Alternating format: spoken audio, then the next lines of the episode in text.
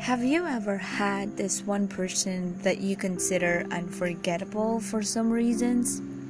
I believe we all had. I remember having this one childhood friend from school whom I didn't know why we became friends.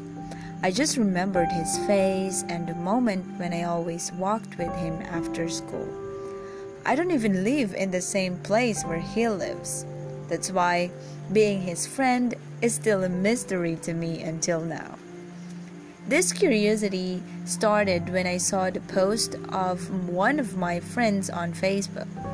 I saw that he is one of the employees in my friend's business. The moment I saw his face, things flashed back in my mind. My curiosity began.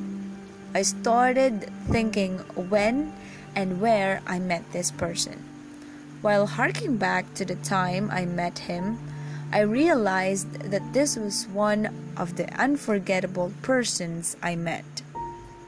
It's kind of weird. I forgot an unforgettable person. While thinking deeply, I remembered why he became unforgettable to me.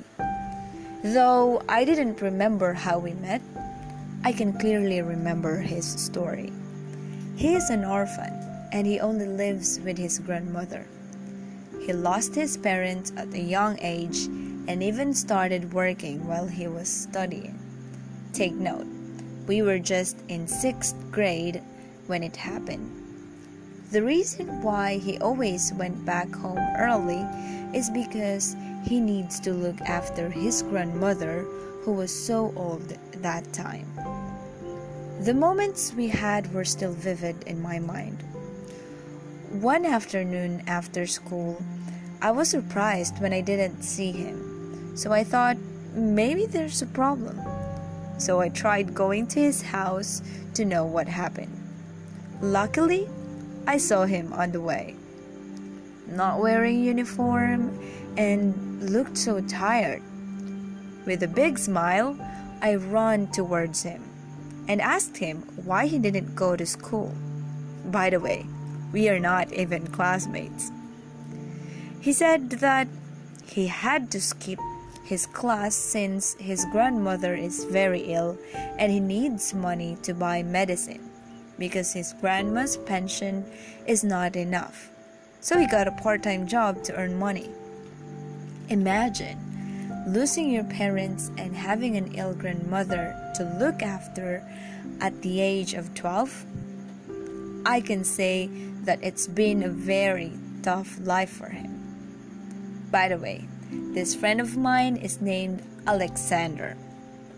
I can call him Alexander the Great because he really is a great person and I salute him for that.